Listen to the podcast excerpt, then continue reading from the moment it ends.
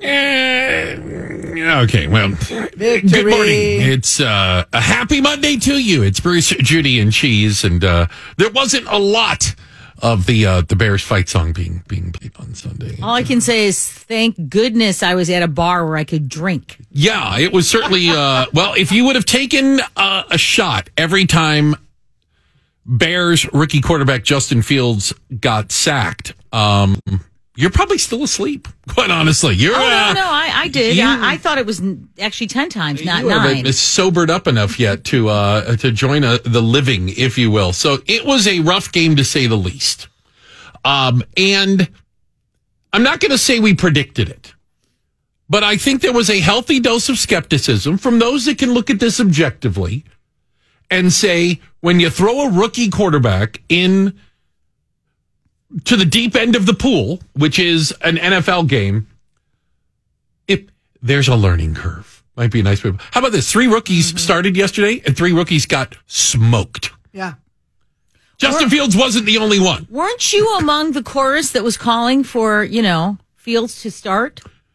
Um, yeah. no, I, I, I, I, I don't know if quarterback is their only issue. I, I would, I would say this. Well, yeah. I mean, I, I don't. I, I- I'm the last person in this room who should talk about football, I guess. But just as an outsider looking in, how did all the other team, you know, all the other players in the team get to him so quickly? Was he was he hes- was he not throwing the ball quick enough? Because before I knew it, there were six to seven guys on him. Where are all the Bears players? Yeah, they were, they were, yeah. Here's- so, so he, he uh, almost set the record for being sacked the most. The record is 11, by the way. He was sacked nine times.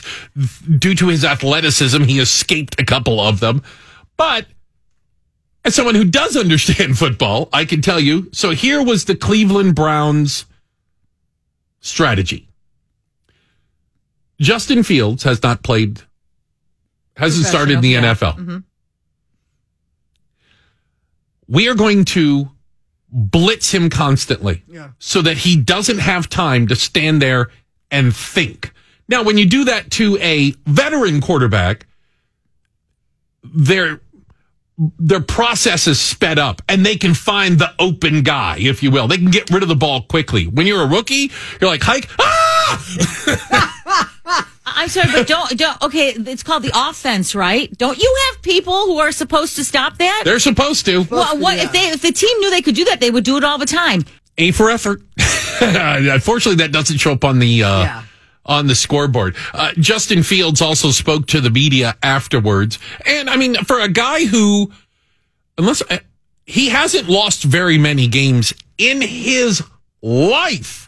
I think he was like 20 and 2. in college, Yeah. in high school. He Yeah. ran the More than- table. Do you know what I'm saying? Yeah. Like this isn't a guy who's used to being on the wrong end of a game. You know he threw, you he threw for 68 yards, by the way, which is I'm just gonna. I want to give you guys some frame of reference. He threw for 68 yards. That's only 68 yards more than me, and I didn't play. So Yeah. that just gives you a scale. Yeah. You know. It almost looked like I know this is like the worst pessimistic thing you could say.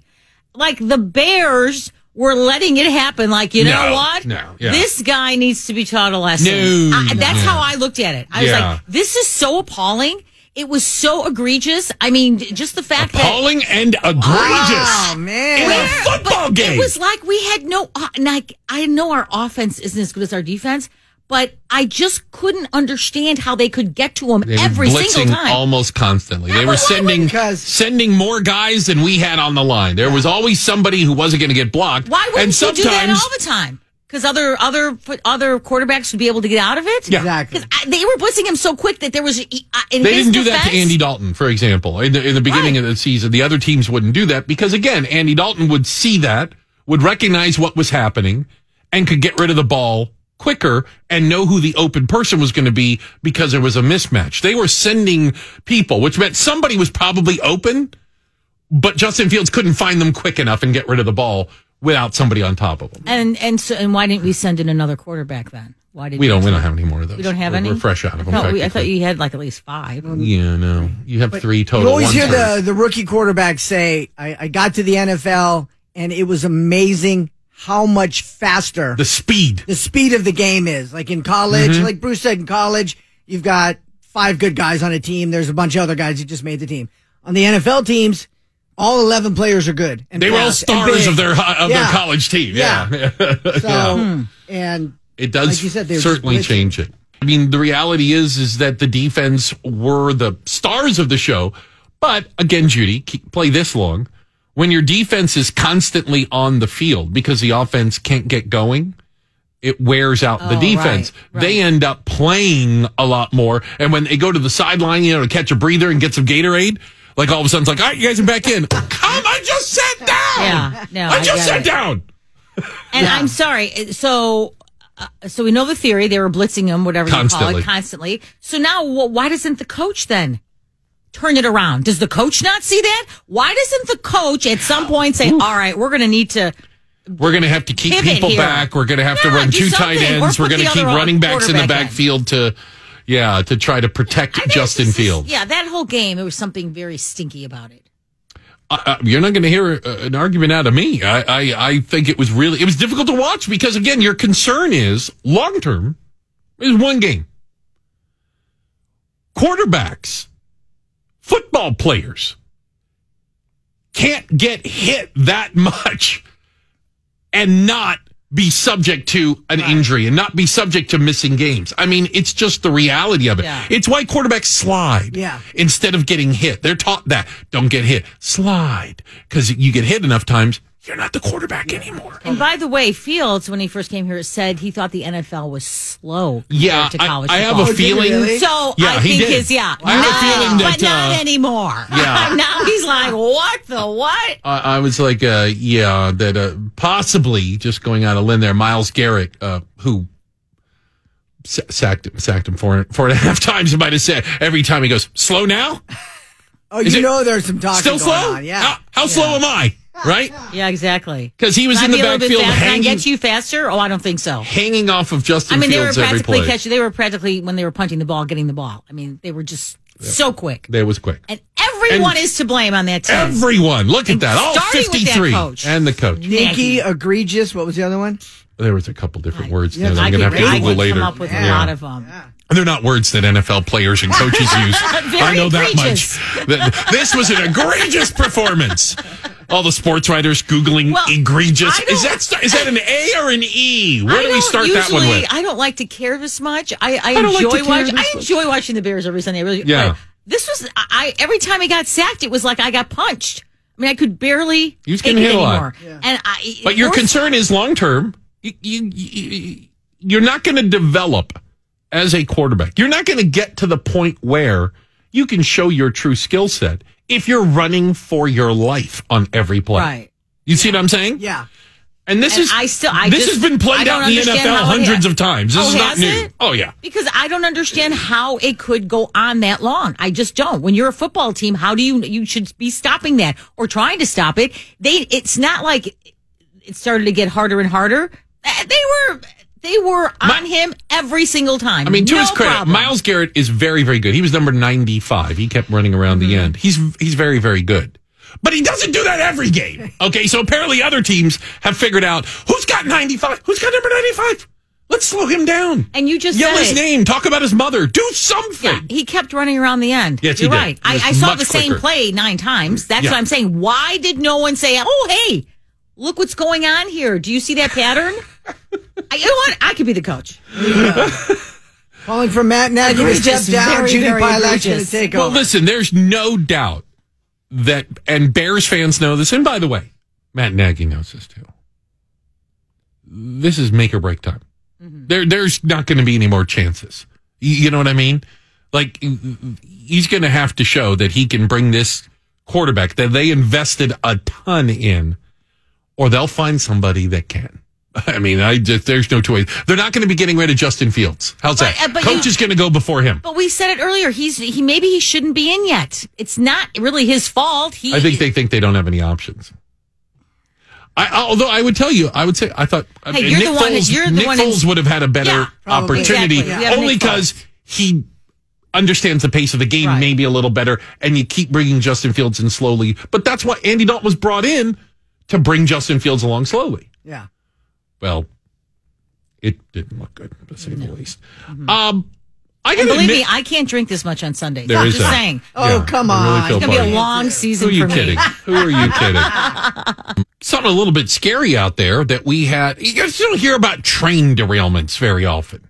Well, and if they do, they're like the cargo uh, trains. You know, uh, they're not the passenger ones. But we had an Amtrak train, by the way, that originated in Chicago, was headed to Seattle. It's called the Empire Builder. Is that route, Judy? Yeah. And somewhere in Montana, I say the middle of nowhere, Montana, but I've been there. It's all the middle of nowhere.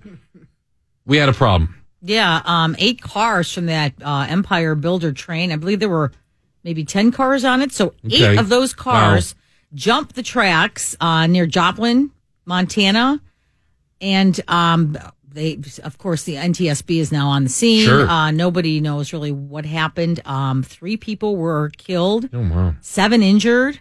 I, when you see those train, those cars on the side, they're just lying on their side. It's uh, unbelievable. Now you had mentioned earlier in your tease, like it was in the middle of nowhere. I don't even know. Like, does that mean something? I guess you could have a derailment anywhere, right? I don't know what generally causes a derailment. Could Yeah, so I, I mean, who knows why right? it did that? I, mean, I know that it was a, something on the tracks, yeah, right? it was a challenge to get there. They, uh, you know, the rescue crews and stuff because it's not like it happened near a city. You know, I mean, it's not like it was on an overpass or no, it looked like it, the area that you see is just kind of Straight. tooling along Right. mm, mm, through Montana. Yeah, that's what I f- I look at that and find that to be unusual. Well, you would also assume at that area that it would be going kind of whatever its max speed are. I think they go about 65. I think they're kind of limited in speed, 60 mile an hour or whatever. I'm not sure It, wasn't, it, it wasn't going through a station or it wasn't, you know, go, you know, slowing down to go through a town. It just mm, Right. I mean, along like sometimes if they veer off another tracks, if they're over a bridge, if I, I, in my head, I'm going past all, you know, my career news thinking about these derailments. This one, it's just a long stretch of nothing and the train I've derails. always, I've always thought like there is something romantic about trains. oh, I know. Isn't okay? So it's not I just have, me. I have looked into going on this route. So if you get on this train, the Empire Builder in Chicago, okay, you you jump on board Union Station, and you take it to Seattle, King Street Station. It's forty six hours. Is how long it takes. How many days is that? I don't know. It's a lot. Come on, Bruce, you know. Now you can get you can get a seat for 150 bucks. That's not horrible, but it's a seat for two days. Yeah. That's a so every time I look at it, I go, oh, that price isn't too bad, and I look at the time and go, who's got that kind of time? Again, if you have nothing but time, you're like, "Mm, it's going to take me two days to get to Seattle. All right, cool. The point is to look out the window, right? It's a train ride. It's like this. Like at some point, though. yeah, well, you want to get a sleeping car. I was going to say, are you sitting in a chair? Okay, well, if you want you that, have- that's a thousand dollars. I know that's Oh quite my. expensive. I, I was really that's why I was like, whoa, it just I- went from 150 to a 1,000. That, Yeah. that got, uh, that escalated quickly. I looked into it and it was r- quite pricey. yeah. Now it, you know, it is like you said. It's the whole, the whole A romance a behind romance of it. You, you go to the dining car and maybe some other car where you just. Say, I know when- last time it. I You was wear on. a mask for two days. Oh, there it goes. No, I'm not. doing Right? Yeah. Yeah, I'll wait. On board uh, mass transit? I'll eat the whole time. I'm Eat and eating. drink. I'm just well, you know exactly. me. I'll drink the whole time. I will drink the but whole last time. time I was in an Amtrak, and I just went somewhere in Illinois, quick. You know, I don't know, Galena or somewhere. Um, they had this car that you could sit in, and they had a huge picture window. So you Yeah, sat yeah. in front of the window and watched. and watch the world go by. I'm sorry, and it was only Illinois, but it was cool. So I you- really enjoyed it. my dad, uh, uh, Jose, as he w- would travel a lot, his his thing was when I lived in Los Angeles. My dad lived in Tucson, and he would come out to visit, and he would tell me every time, "Found a new way to get to L.A. from Tucson." There's one flipping freeway. How the heck did you figure? You know, it's I ten. You know, how did you? You know, well, I went through here and this. And so he was always looking for new ways to get places. And he told me, he goes, you know, I took I took the train. He goes, I, I he took the train once to LA. I had to go pick him up at the bleeping train station. And he said, it goes through places the roads don't go. You see all kinds of things. And, and that gets to your point, Judy, that you see it. Now, I did take the train from Washington, D.C. to New York. Here's the problem. You do get to see things that you don't normally see. You just see the back of buildings, is what it is. Yeah. It's like, okay, well, the road's over there on the front of it. All I'm doing is seeing the, you know, where they leave the dumpsters. You know, I'm like, really? All of New Jersey apparently is brick buildings with dumpsters behind Yeah. it. As well, far as I, I, think tell. it'd be different going through a city than, you know, the plains or, or as they describe this, you know, uh, you experience the rugged splendor of the American West. yeah. Basically, that means nothing. Listen, with and not to make light of it, it this is uh, the the train derailment.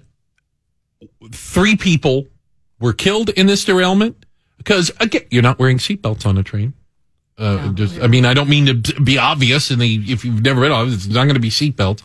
Um, and so when the train derails, you can be thrown about relatively easily. I'm, I'm, I'm, I'm assuming I've never been in a train derailment. Thankfully, we'll continue to update you as uh, more information. I know a lot of people were injured as well. Again, you can imagine Yeah. you're sitting or standing on a train and all of a sudden it goes flying off the tracks, lands on its side, sliding through the, uh, you know, the brush, uh, you know, a lot of, lot of serious injuries out there. And so, uh, uh, and again, being such a remote, relatively remote area, I know that one of the, the challenges was getting rescuers out there, being able to treat people quickly, uh, because they had to go so far just to get to where this this train is lying on its side there. So we'll keep you updated on that. Uh, still time for our criminal of the day though, and I got to give a shout out to Matthew Williamson of Pleasant Grove, Alabama, who, like me, just wants to sleep on a bed of chicken nuggets, but unlike me. Added meth to his. Allegedly, Williamson stole a car, broke into the concession stand at the Pleasant Grove Athletic Complex, stole a large quantity of snacks, and went up to the press box to have a nap. That's where police discovered Matthew, in their words, quote, amongst piles of chicken nuggets, chips, and candy. Oh, and meth. Um, did I mention the crime spree began within two hours of him being released from jail for breaking into a car and stealing its contents? Well, it did. Again, because meth, right? Williamson was charged with a variety of crimes, from car theft to possession to breaking and entering to burglarizing the snack bar of its delicious treats. So for living my dream of sleeping on a bed of chicken nuggets, but ruining that dream by stealing them and adding meth, you, Matthew Williamson, are the Bruce St. James Show criminal of the day. All suspects described above should be considered innocent until found guilty in a court of law, no matter how crazy they are. Seriously, Matthew, just ruining it, ruining my dream of uh, of sleeping on a bed of chicken nuggets. Right? You can do it without meth. You can do it without. I'm led to Yeah. you wouldn't, but you you could. I think is Chick part fil of A sauce would be a lot better than meth. Right? it. Lather yourself in it. Yeah. Oh, now you're Goodness. talking. All right. I think we should stop there. And a good morning to you. A happy Monday. We're going to jump into the six o'clock hour, taking a look at the big stories that people are talking about. Cheese, you can kick it off. Yeah. Well, the Bears didn't fare so well. A couple other NFL teams had record setting days, so it wasn't a bad weekend for football fans, only a bad weekend for Bears fans. Judy? Hmm.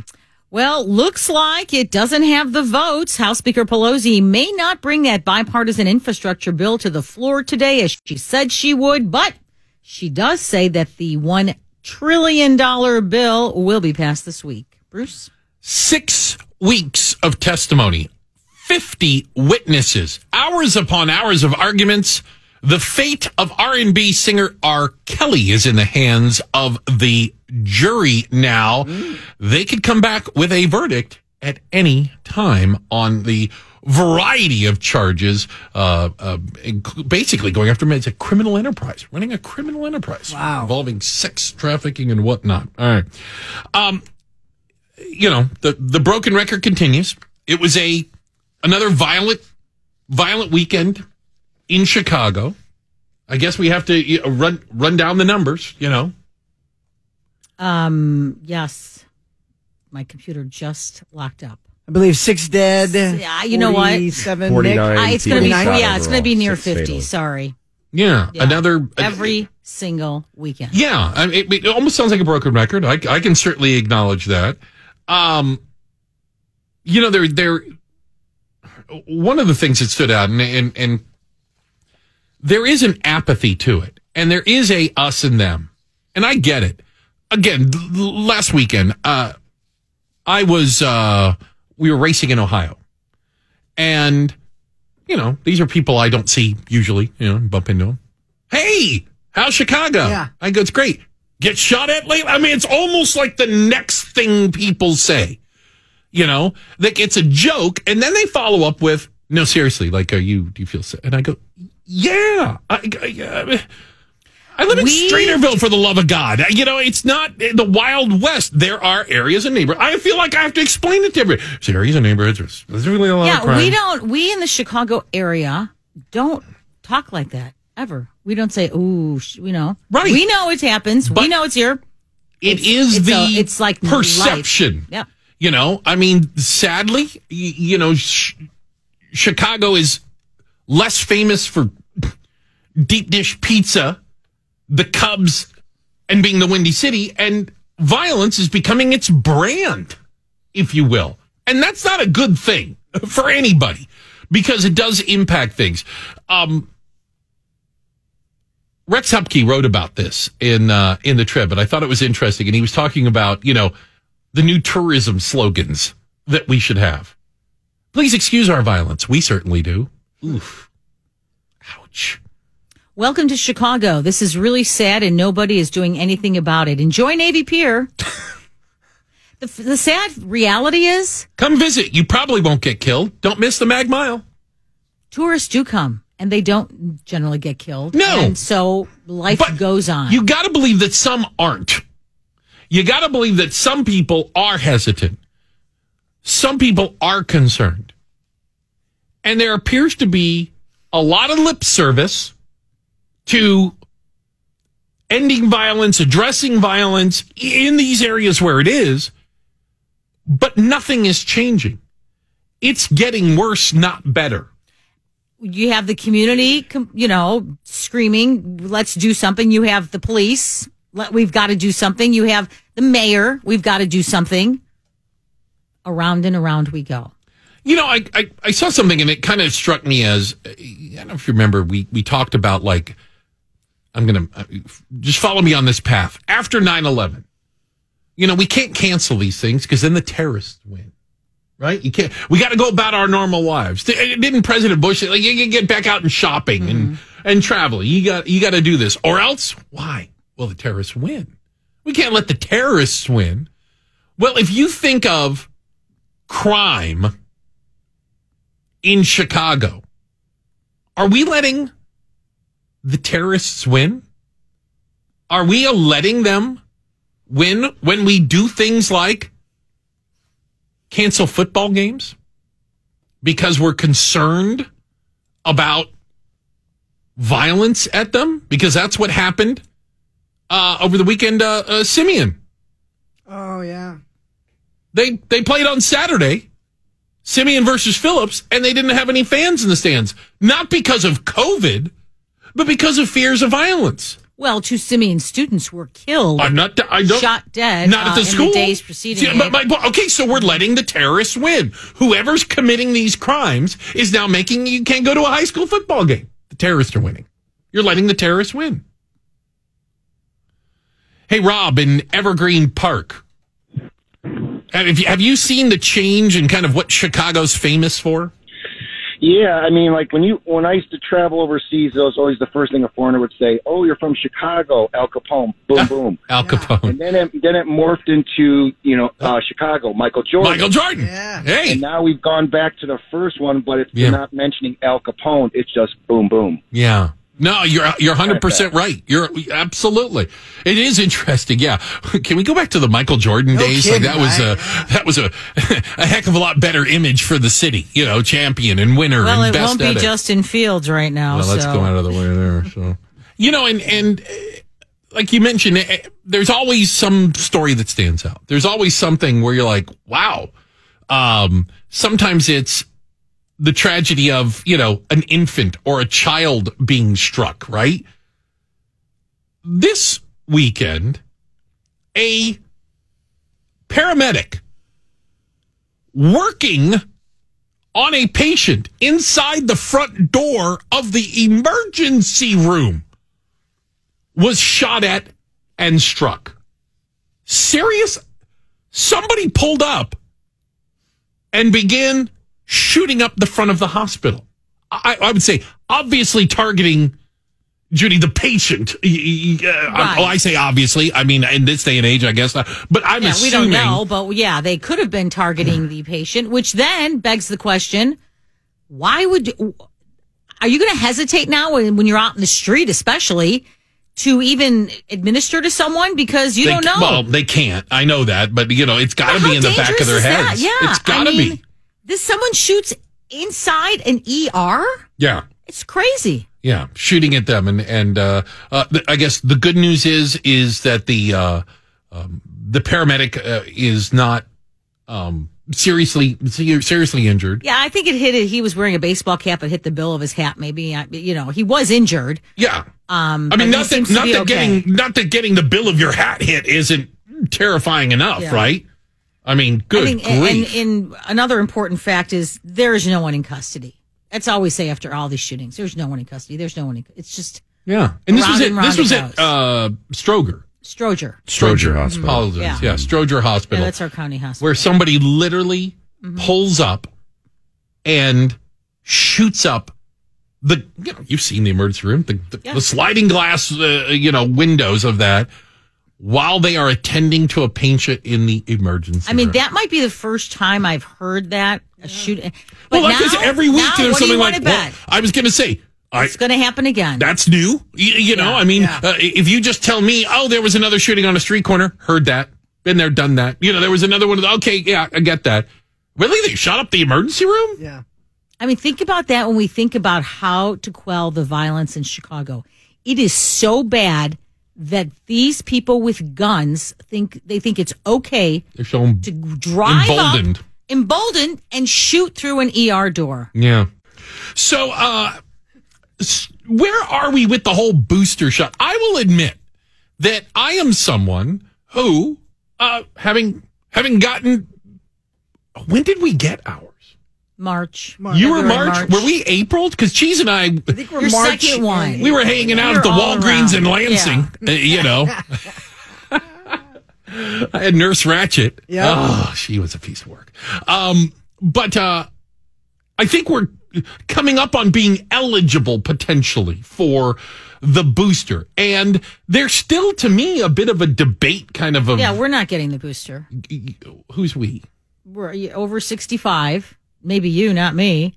Um, uh, yeah. And then you, uh, with, or with the health condition or like a frontline worker. That's right now. Okay. So not, not everyone. kind of we're back to the, the what was that the one A or whatever you know kind of the Oh, the most Numbers vulnerable. Remember that? yeah. Remember that? It was like January, right? If it's a color, I, I would know. It's Oh, on the Skittles Yeah. scale. Well, joining us right now is ABC News senior investigative reporter Aaron Katersky. Aaron, good morning.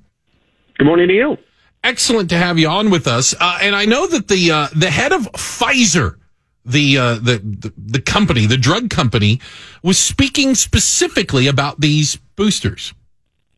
Well, he said over the weekend that it's certainly possible to give boosters and to give primary doses to other people. He said there's no either or.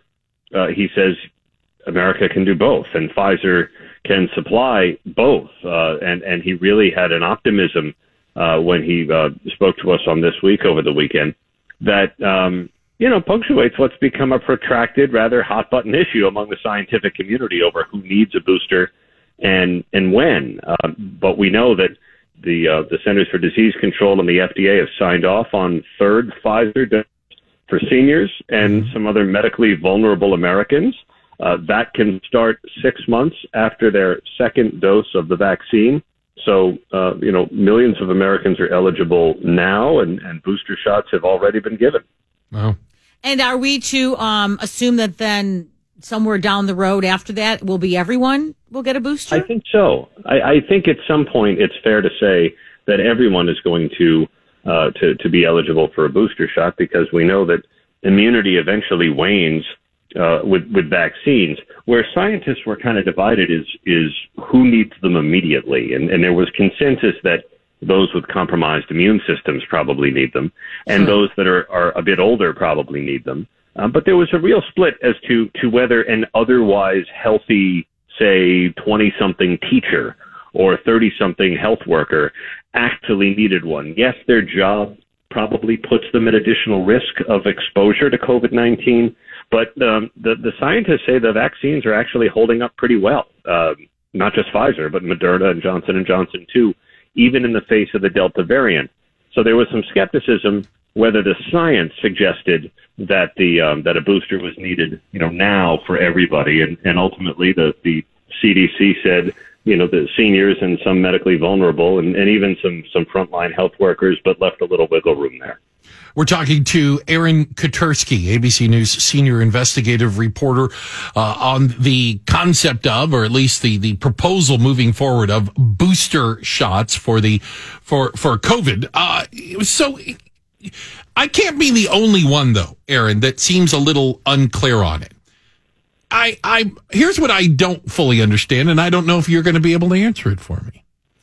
Will a booster dramatically increase my ability to fight it off?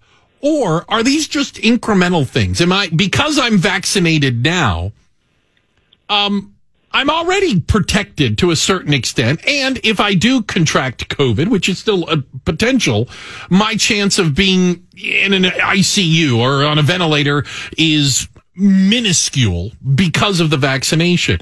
I still don't understand if I actually need one moving forward, is it I'm trying to get to 100% or am I in the 90s and I'm still pretty good? Yeah, well, and, and it's a good point because I think there is um, th- there's a real question about w- w- how much this immunity um, ultimately wanes. Uh, and for whom and when it, you know, and, and, and it depends. I think, uh, it's different for different people. There's also a question as to how long your you know your your topped up immunity would would last once you do get the booster shot. That's a sort of an unknown question. But Pfizer is saying that the third shot does provide more robust protection than just leaving it at uh, at two doses after six months. Now that's going to vary depending on your your age, your Sure. health.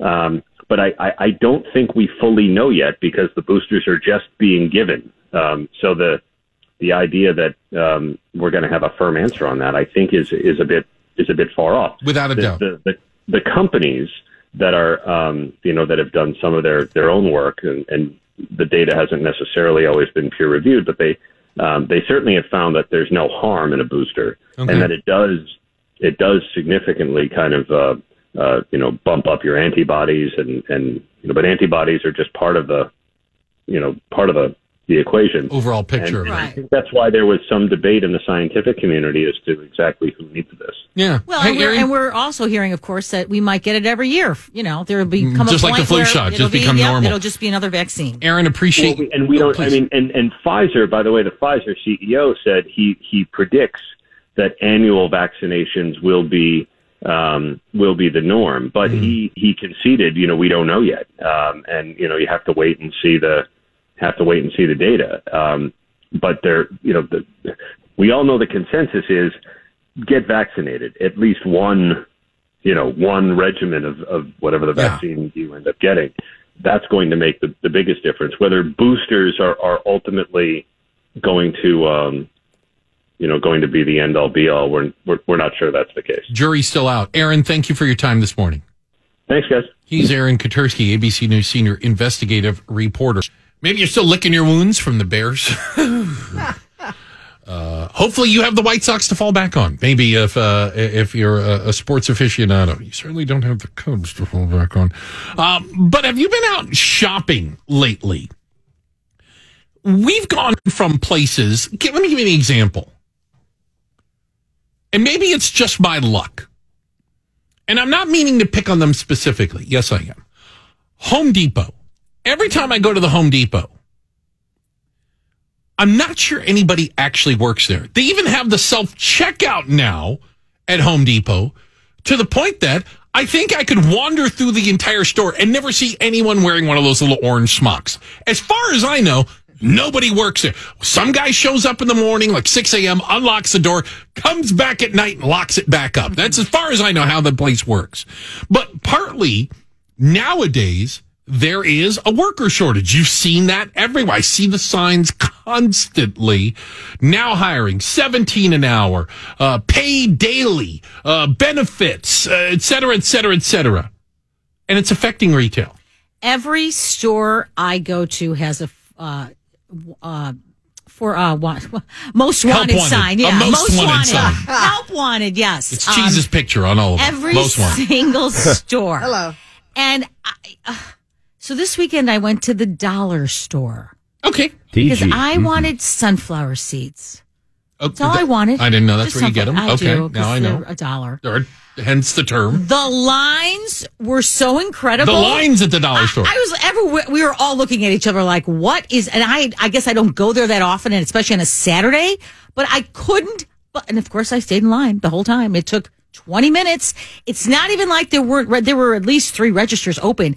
It was just incredible. So people are out shopping. A, that's a good thing. But B, not Mm-hmm, the nearly enough. is the, the checkout line. It is crazy. Well, it's also what you said. Although I have to say, I went to Home Depot this weekend and, and someone helped me. So You did find somebody. Uh, and I was buying a door, so I really A needed door? help. Yes, and I got help. You found a human. But he may have been the only. You're right. He may have been the only one there because everyone was coming up to ask him questions, and I was like, right. I, when you get a hold of exactly, you get a hold of the one guy at Home Oh, Depot. yeah. You don't let him go. And but you know you don't let him go. I've noticed this is that is so funny you bring that up.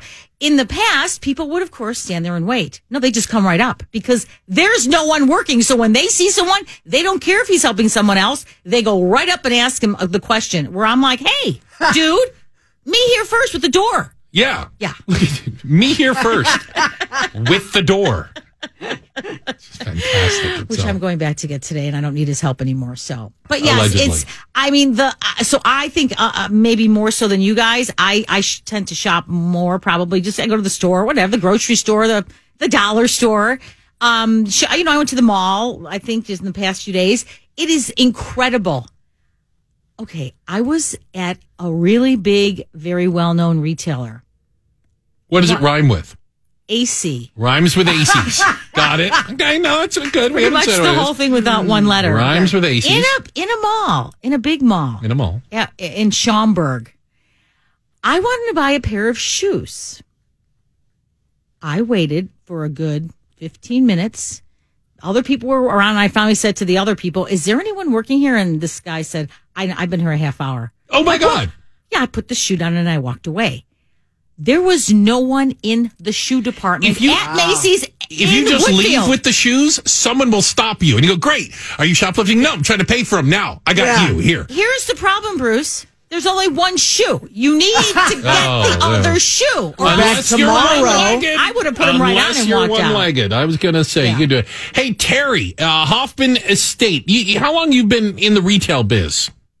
56 years. Okay, so you've seen. Uh, my guess is you've seen ups and downs, some some changes, if you will. Where are we now? Right now, it says we're in the worst condition we've ever been in, and as far as retail for operating the stores or whatnot. You have people who have been on unemployment and extra benefits from the government, so they're fat and sassy sitting at home. The other problem is what people don't realize when you're coming into the store waiting in those lines, the people that are working, they're tired. I mean, people are really tired. They've had masks on. Stretched, stretched thin, right? Really stretched thin, and you know you're breathing your own self. Plus, you get angry people that come in and they want to be serviced in and out fast. People don't want to work because you know the media in general has feared enough from the both as far as uh, administrations, and it's like stay home, don't come here, don't come there. It's it's really it, people just don't want to come in, and you can pay them twenty dollars an hour.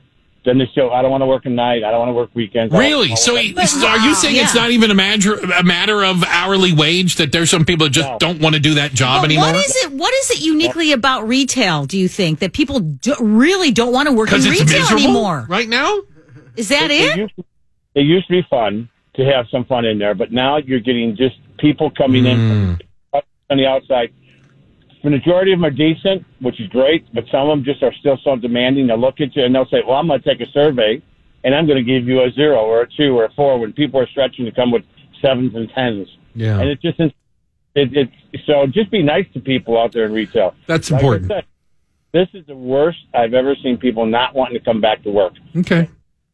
Hey Terry, I, I appreciate the insight into that. You know, I, I want to say, I, and I might have seen it on social media, but I'm I'm almost positive I saw it on the, on a store, and it said, um, "Please be kind to our employees. These are the ones that showed up." Yeah, you know I what I'm mean, saying? Like these are the ones. Like yes, we're short staffed. Yes, people are stretched thin. It's a conversation we had last week. I. It's why I overtip. I know that there aren't a lot of people Yeah. there. I'm. I'm. I'm appreciative. And you know what? If it takes me a little longer to get my water filled, or it takes me a little longer for someone to run in the back and grab something, I'm. I'm actually not the one pushing. I'm. I'm cool. I'm good. I was just thinking though, like at the dollar store, everything's a dollar. I've so heard. just instead That's why of I go to the 99 cent ding, store. ding, ding, I'm a smarter shopper of- than Judy. Instead of scanning everything, count it out right away. Oh, ten dollars. No, but seriously, when I did get up finally to the cashier, she was quick, and I I was like, thank you. I mean, and I made sure to really be pronounce it because it is true, and I have to remind myself, even I I'm out there a lot. That there are hardly any workers, so the ones who are working, they need to be treated well. They're Hey, the only ones who showed up. Robert in uh, Shorewood. Shorewood. What's your uh, impression? What do you see? I'm a Gen Xer. I was born in 1979. I've worked two jobs since I got out of high school. I made the mistake and didn't go to college, but that's fine. the problem is, is, and I have to say this, pretty much baby boomers do not realize this, is that wages has been suppressed for about 20 plus years. I tip my hat to these kids. I mean, how is 825 or even 10 or even, let's be honest, even 15 a livable wage when it's $1,200 for a one bedroom apartment? I mean, it's outrageous. Corporate America is doing awesome in this country. And don't tell me about capitalism and socialism. I am not a socialist. Mm-hmm. I've worked every day of my life. I've been working since I was eight years old. But to sit here and act like the li- there's a livable wage in this country when corporate America is making billions. Corporate America did great during 2020. I live in Shorewood, Illinois. I moved out of Crook County. I got tired of it. and I'm watching all these family owned businesses just die Yeah. die to the wayside, and nobody cares. Nobody's doing anything about it. It's frustrating. All they care about is the profits, and as long as the machine keeps rolling, I tip my hat to these young kids that are literally saying, "We're not going to be part of it. We'll sit, we'll turn around and move back home Yeah. and not be part of the machine." Interesting. No, hmm. hey, Robert, I, I, Yeah, I hear what you're saying. take, yeah. No, and, and that there's a, what he's saying is there's a whole mindset mm-hmm. of why would I go and nose to the grindstone at some meaningless dead end job. Yeah, why why Our would, why mind- start our- down that path? Right. Our mindset was we have you have to work. You have to. I still say that to my kids. You Yeah. gotta work. Where they're like, no, I, I'm not going to work that crappy job. Forget Yeah. it. I'll wait because I can. and because he can. And that corporate America thing he was talking about is true too. Like my boys are very anti corporate America. You know, Yeah. those fat cats, they can have all of the. I'm not going to go work for them.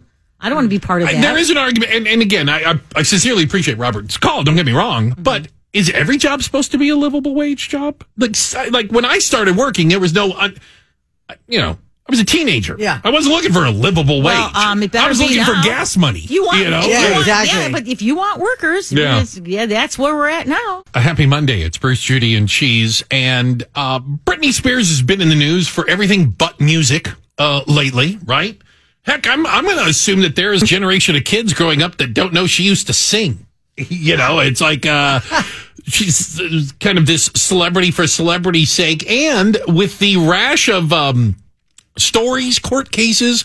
Uh, there was the documentary called "Framing Britney, Britney Spears," which which came out a while ago. Well, a new one dropped from the same people that did that. They kind of did a follow up uh, called "Controlling Britney Spears," and I got to tell you, Very aptly named. without a doubt, that some of the details and these are not allegations. There's evidence, I guess you could say, of how this conservatorship works are stunning. Again, she was deemed by a court, by a judge, that she was not competent and capable enough to run her own life. Her father, who she didn't even get along with, was appointed her uh, a conservator. And the things that he did that, as of right now, appear to be legal are shocking. Is that fair to say? Absolutely. Well, he hired a security company, Black Box Security. Yeah. They were with her every second of her life. 24 7. Now, I'm sorry if you're if you have a conservatorship because you, someone has a, a mental breakdown, i- is has mental issues, you hire a security company.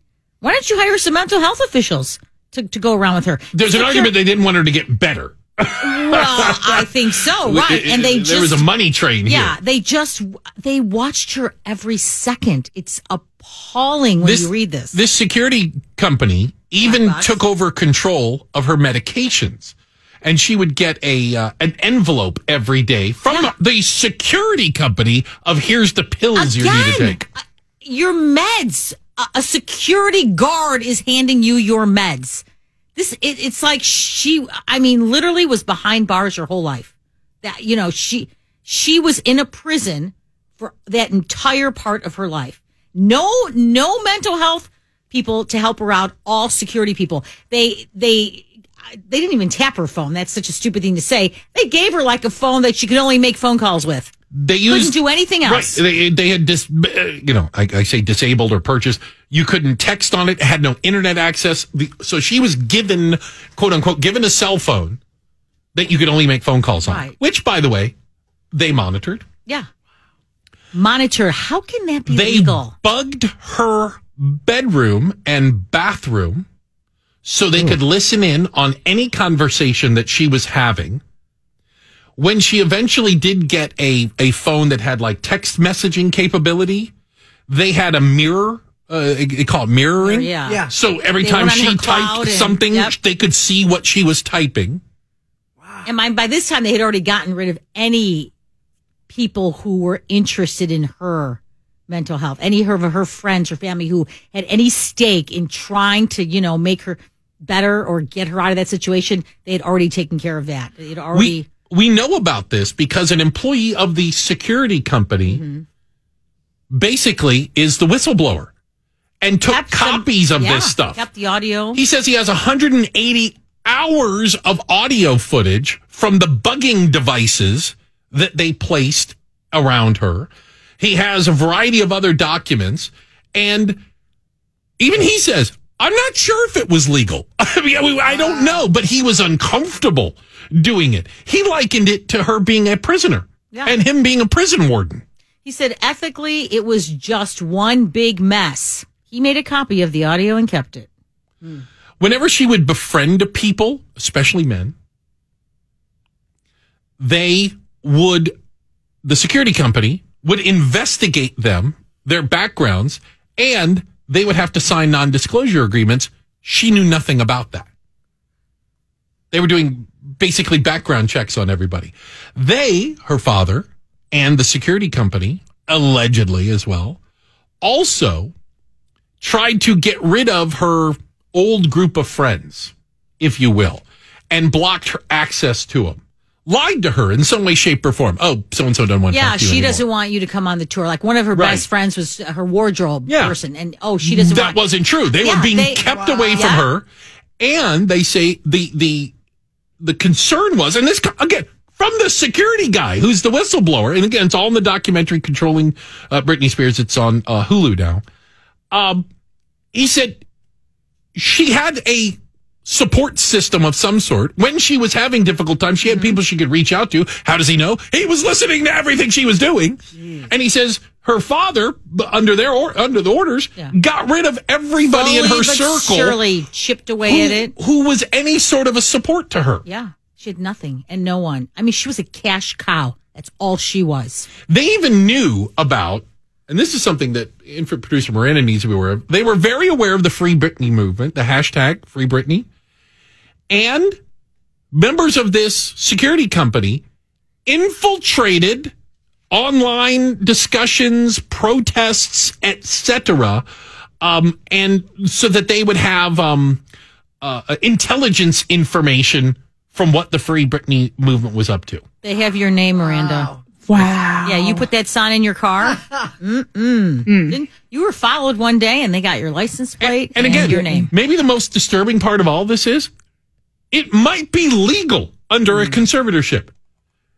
It's we're going to find out. How's that? I mean, I think we're Yeah, going to find out it's pretty darn fast how legal it was. Hey, good morning to you and a happy Monday. We'll jump into our seven o'clock hour taking a look at the big stories people are talking about. Judy will start us off. Well, House Speaker Nancy Pelosi may not bring that bipartisan infrastructure bill to the floor today, as she said she would.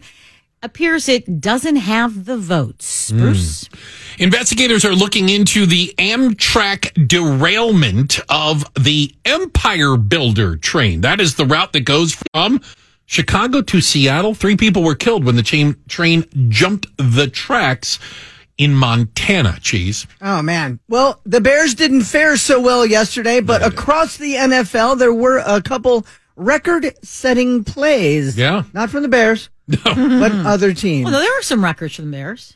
Bad ones. Gave up Yeah. the most sacks. And, yeah, yeah, No no. yards. Yeah, whatever.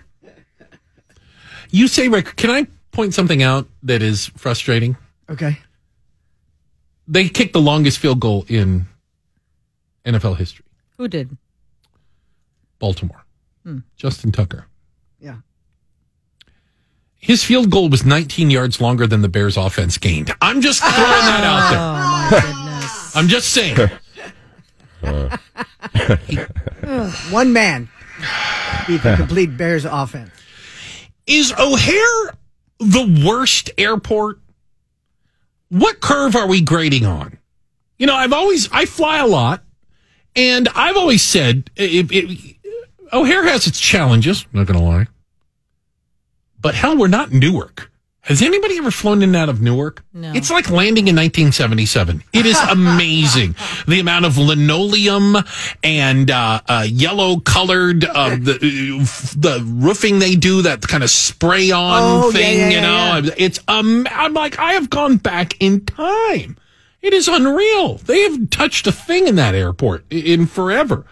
But O'Hare recently, in in a poll of, of travelers, it didn't fare so well. Might be a nice way to Well, put and it. I don't, I, you know what? I don't fly enough, I guess. I don't understand why it scored so poorly. Um, it fell to dead last in Yeah, the latest annual ranking of the 20 largest U.S. airports. And, uh, what customers said, uh, what they cited for their frustrations, um, flight delays, gate Yeah. shortages, There's that. cramped concourses, A little bit of that. long walks between connecting flights, Huge. and uh, this is my favorite, a people mover that never moves. There is that. I, s- it's all the time. it's not working. It's Yeah. not working. It's too, oh, it's and it's too big. Get those. You know, all the airports have those um people movers that are actually on tracks that trains. You know, they take you from one to the next. Yeah. Whatever they're they're called people movers. I think. Oh, or that, yeah, or subways, tram or something, Trams, or yeah. There you There go. you go. Dallas so has one. Nice. Yeah, yeah. Yes. Goes from all the different ones. Atlanta has one. I You're mean, good, everywhere yeah. I go, yeah. But otherwise, I think O'Hare is fine. But I'm not a frequent traveler. Yeah. W- William, uh, in Justice. What do you think of O'Hare? Uh, not much. Not much and not often. Yeah, I, I prefer Midway because you know what? It's easier in, easier out. Cell phone parking lot is easy to find, and you can get right in and right out. O'Hare, you, you're you're stuck in a, a, a turntable. You Yeah. know, I mean, yeah, you're you're you're messed up if you go up to O'Hare. So. Uh, listen, I, I can't argue with you, William. Sadly, it is. It's. I have to fly out of it, and that's where I go. I will tell you, the, the weather is an issue. You know that that is an airport where weather delays get compounded. All right, so I can acknowledge that. I found that out last winter. You know, flying in or, or or or back in uh, to Chicago, that it can be a challenge. Yeah. being nice, um, and it is it is a, a long walk. Now, you might laugh at this. I'm like, well, at least I'll get my steps in. You know what I'm saying? Like, I, Yeah. like that, a trip to O'Hare, as I'm going to guarantee myself 5,000 steps at least, you know, just to get around uh, the airport. I mean, you don't realize how long it is until you're on your way, and you're like, When- what? "Am I not there yet?" When, it when's the last keeps time you've been to Denver's airport? yes, that but thing Denver has is the moving, the moving sidewalks in the middle. At least they've got the people movers. No, no. You can no. ride It's just along. one long terminal. It, It makes is. no sense. It is All a right, pretty long I, place. um, I'm not going to lie. The um, airport I flew into in Huatulco, Mexico, was outside. Yeah. It was like one of those, one of those big things called? well, Not they're not usually big, but little with the huts with the little thatch roofs. They're- Quonset hut? It was a huge one. That was the airport. Okay.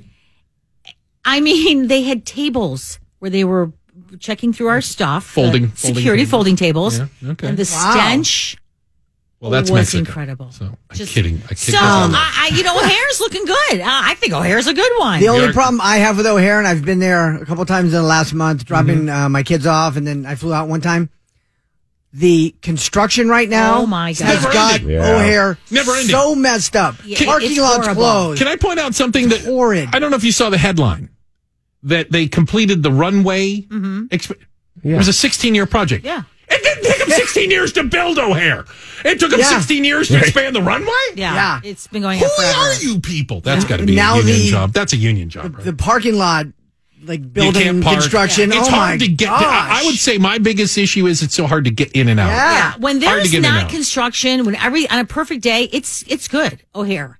But When's that been? yeah, I, I, I can't So, remember. 1974 and was a hell of a like year for O'Hare. Like our listener said, Midway is so much better. The smaller Oh airports are easy to get out of. Then yeah. again, though, you're uh, you've got the issue of "Oof, it's not flying where I want to fly to. Yeah. So, um, you know, we recently uh, they increased the.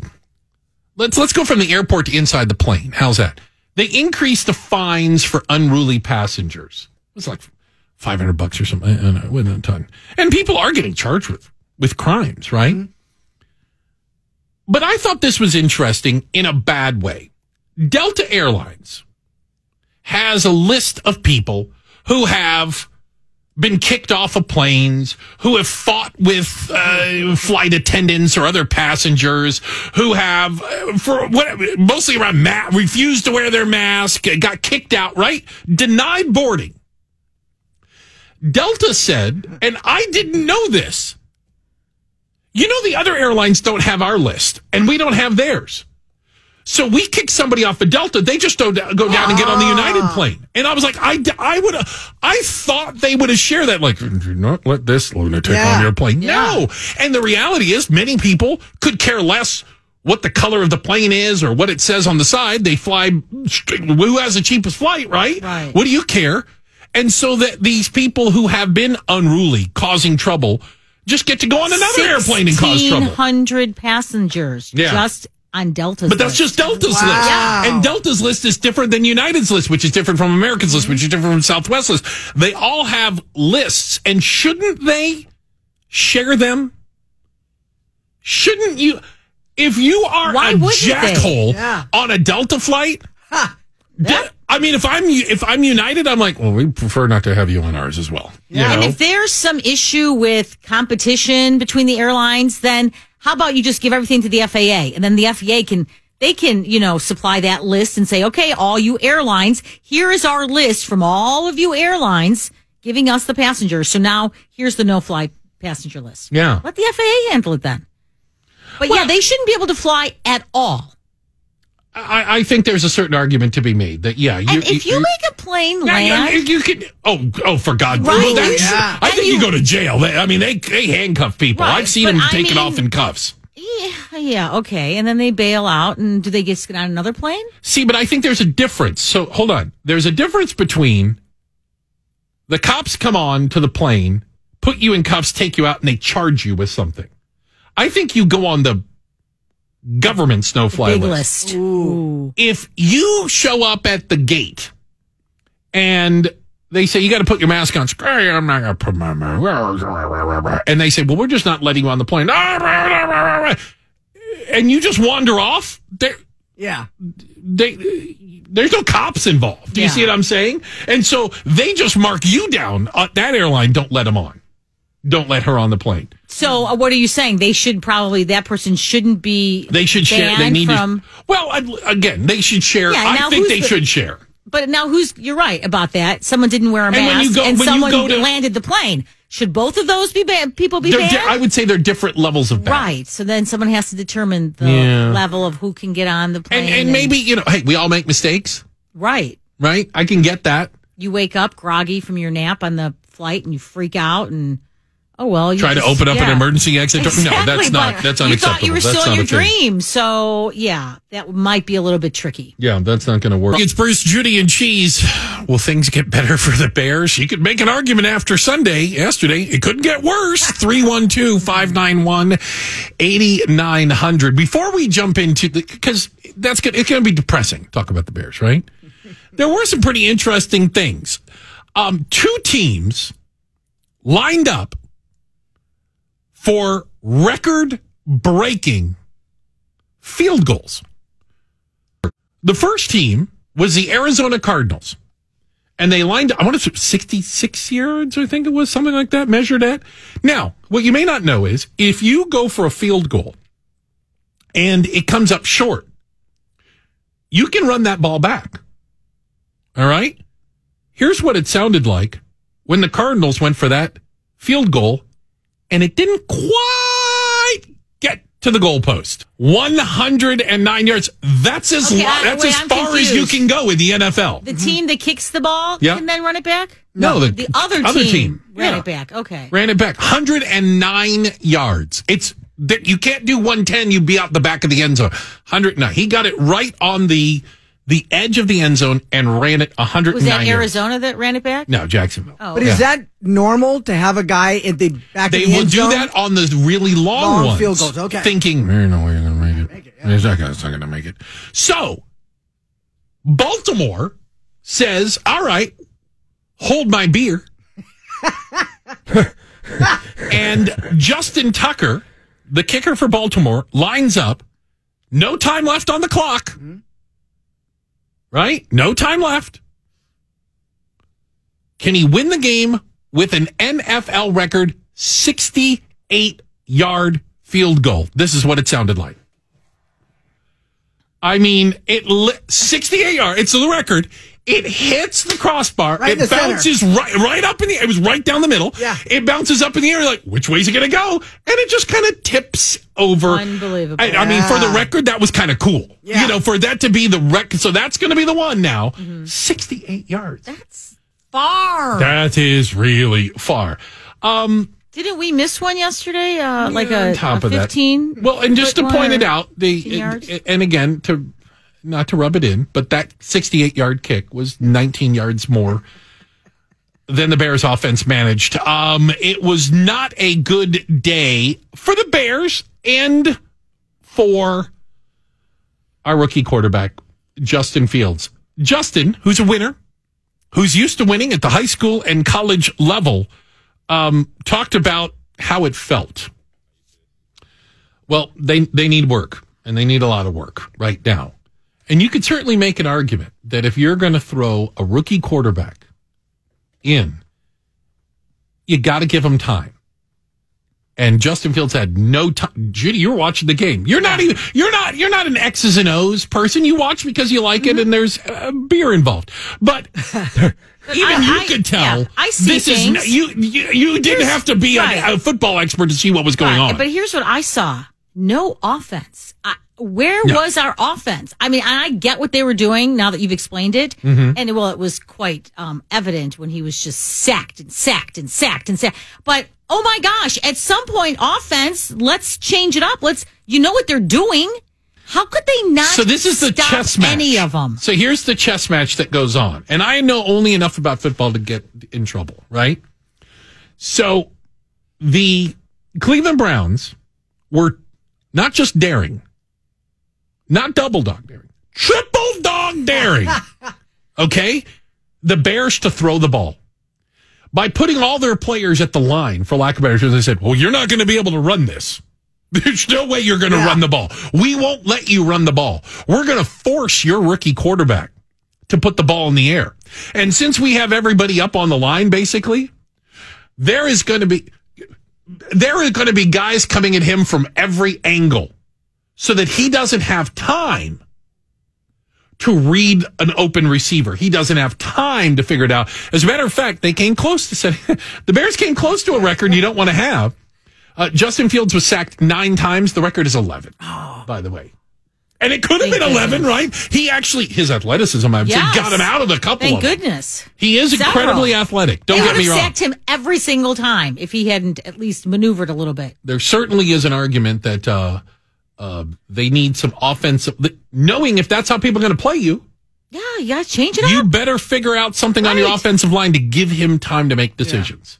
Because he had no time to make decisions. Put put Foles in. I don't Ooh, understand. Oh, there's that's look at that. That's that's. Why would you just let it go? I, I know something something stinky with this. You only take so many hits for so long too. my rep- my reporter hackles are up on this one. Reporter hackles. Wow, there was I don't know what a hackle there was I don't is. even know what it something. Not right. Well, it was so Something's egre- not right. So egregious. Egregious. Oh my gosh! It was an egregious One game. more, one more. Come on. Ah, Deplorable. There we go. I can go on and on. it was a travesty. It was a sham. It was a mockery. It was a Travis mockery. Oh, All right. the Yeah. trifecta. I went there, there. All right. Um, you know, when we, we hear about the violence in Chicago, uh, I think a lot, uh, we've become numb to it to a certain point. Maybe, maybe not numb, maybe just apathetic. Uh, and it really takes something kind of unique, sadly, a unique tragedy or a unique incident to make you look at it different. We could spout off all the numbers of how many people were shot and how many people were killed this weekend, and it's no different than any other Monday. About fifty shot, six killed. Exactly. Uh, the only thing that changes on Monday is the is is the numbers, mm-hmm. but they're always high, right? Right. They're always like you They know, always involve fatalities. always, always Every exactly, uh, mm-hmm. and for the most part, always confined in certain parts of town. Yeah. Um, But I will tell you that even I kind of, you know, when I see the the um the stories, you know, sometimes it's an infant or a three year old girl, and you see the picture, and it, it breaks your heart. You're like, okay, well, that, you know, n- now that's different. Okay, now it's different.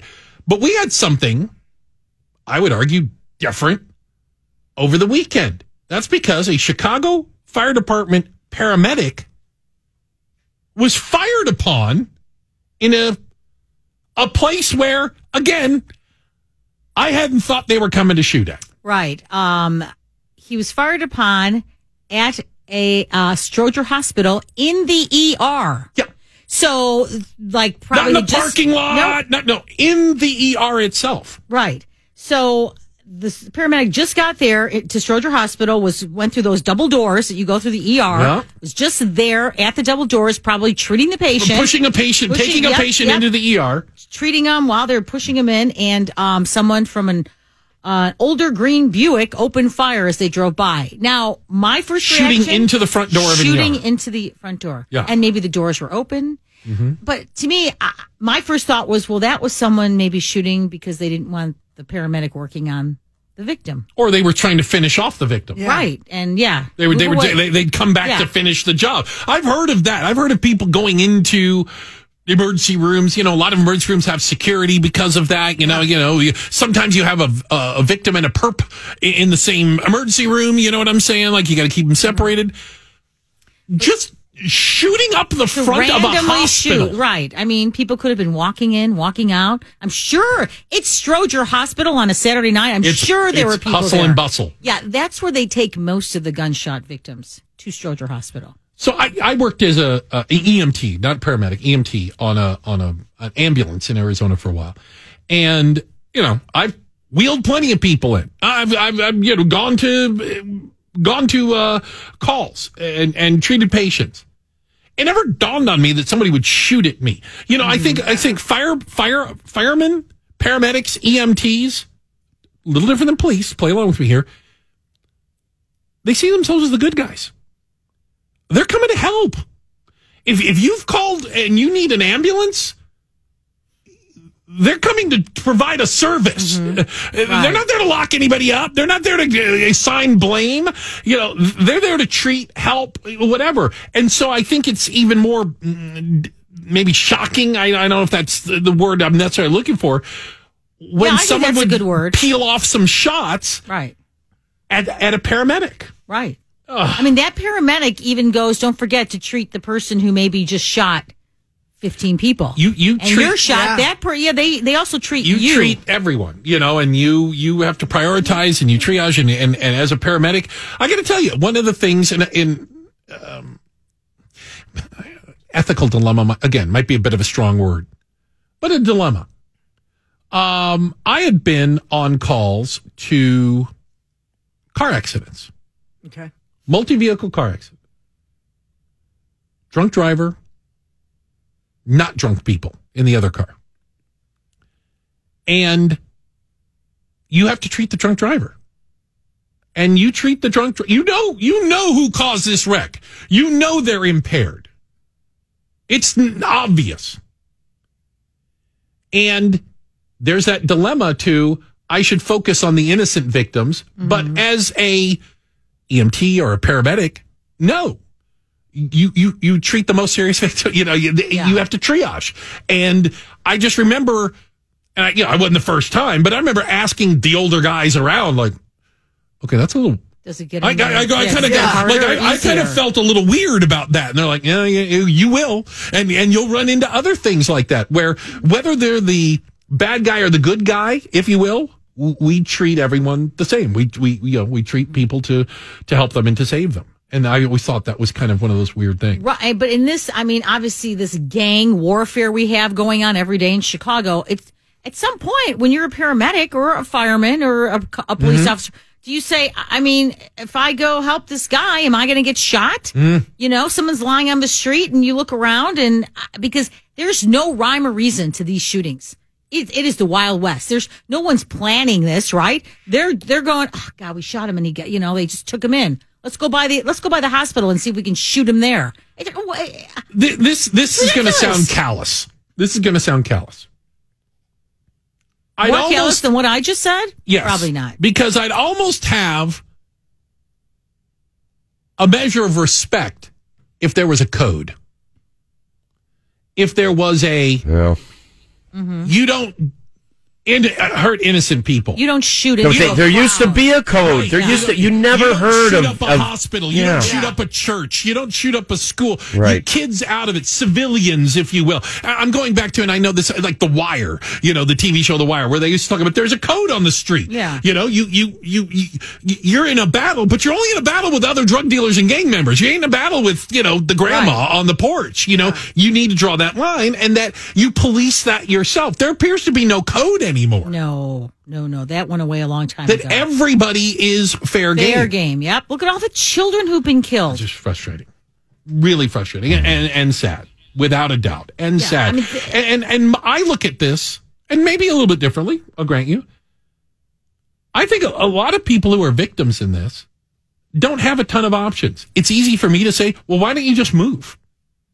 I I, I don't think that's that, that easy for a lot of people. Well, why do you not what not let your kids play outside? What, what do you got to do? Yeah. Uh, live But in the basement do- so the bullets can't get through the wall. Like, what are you what are you supposed I to do, if you live in there? I think until the community, you know, puts their foot in, it's not. It's just not going to. You know, you could do whatever. You know, the police can do what they can do. The city can do what it can do. But the community has to be a part of it. And I just don't know that all three of those entities are working together yet. Because I, I, I got to like say it's they're not, not bad enough type be- thing, which, well, which is shocking All to you think. hear every week is, well, it's got to stop. It's got to stop. This is awful. Yeah. Well, wh- who's doing what? I never there, hear about there was there were shootings on the on the expressways. There was a shooting at the at the hospital here. The, you know what the common thread through all of them is?